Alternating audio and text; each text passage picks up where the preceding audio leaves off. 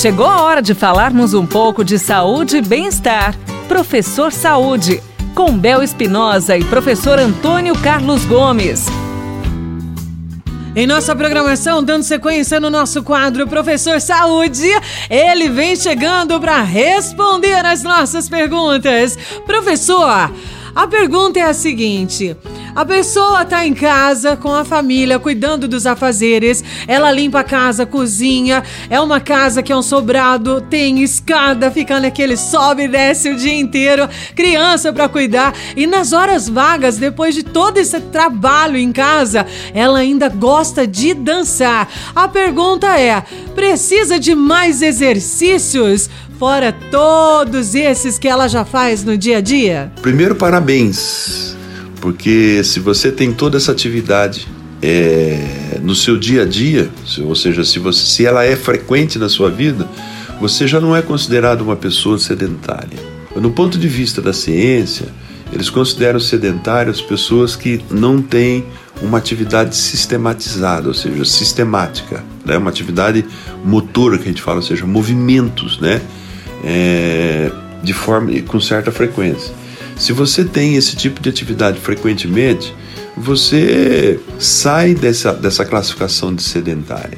Você é uma ativa, né? A gente chama a pessoa que tem atividade, então ela é uma ativa em nível leve ou moderado ou elevado, né? Dependendo do que você faz. Como é uma atividade costumeira que você já se adaptou com ela, então você não é uma sedentária, é uma pessoa ativa que tem uma atividade leve frequentemente. Então isso é um ponto muito, muito importante. O que a gente chama atenção como especialista na área do exercício é que, apesar de você, né, fazer toda essa atividade em casa e ela já está adaptada, porque você faz ela sempre a mesma, algumas funções aí você não consegue melhorar no seu corpo. Por exemplo, quando nós falamos na força muscular. Força muscular nós precisamos de um trabalho um pouco mais específico. E o fortalecimento muscular, ele é essencial na vida das pessoas. Sabemos nós, através das pesquisas, que a partir de aproximadamente seus 26, 27 anos de idade, 28, a gente já começa a perder força, começa a perder músculo. Ah, e aí começa a sobrecarregar o aparelho locomotor, ou seja, o nosso corpo como um todo, e começa a sentir dor aqui, dor ali, dor no joelho, dor no tornozelo, e dor nas costas, e etc.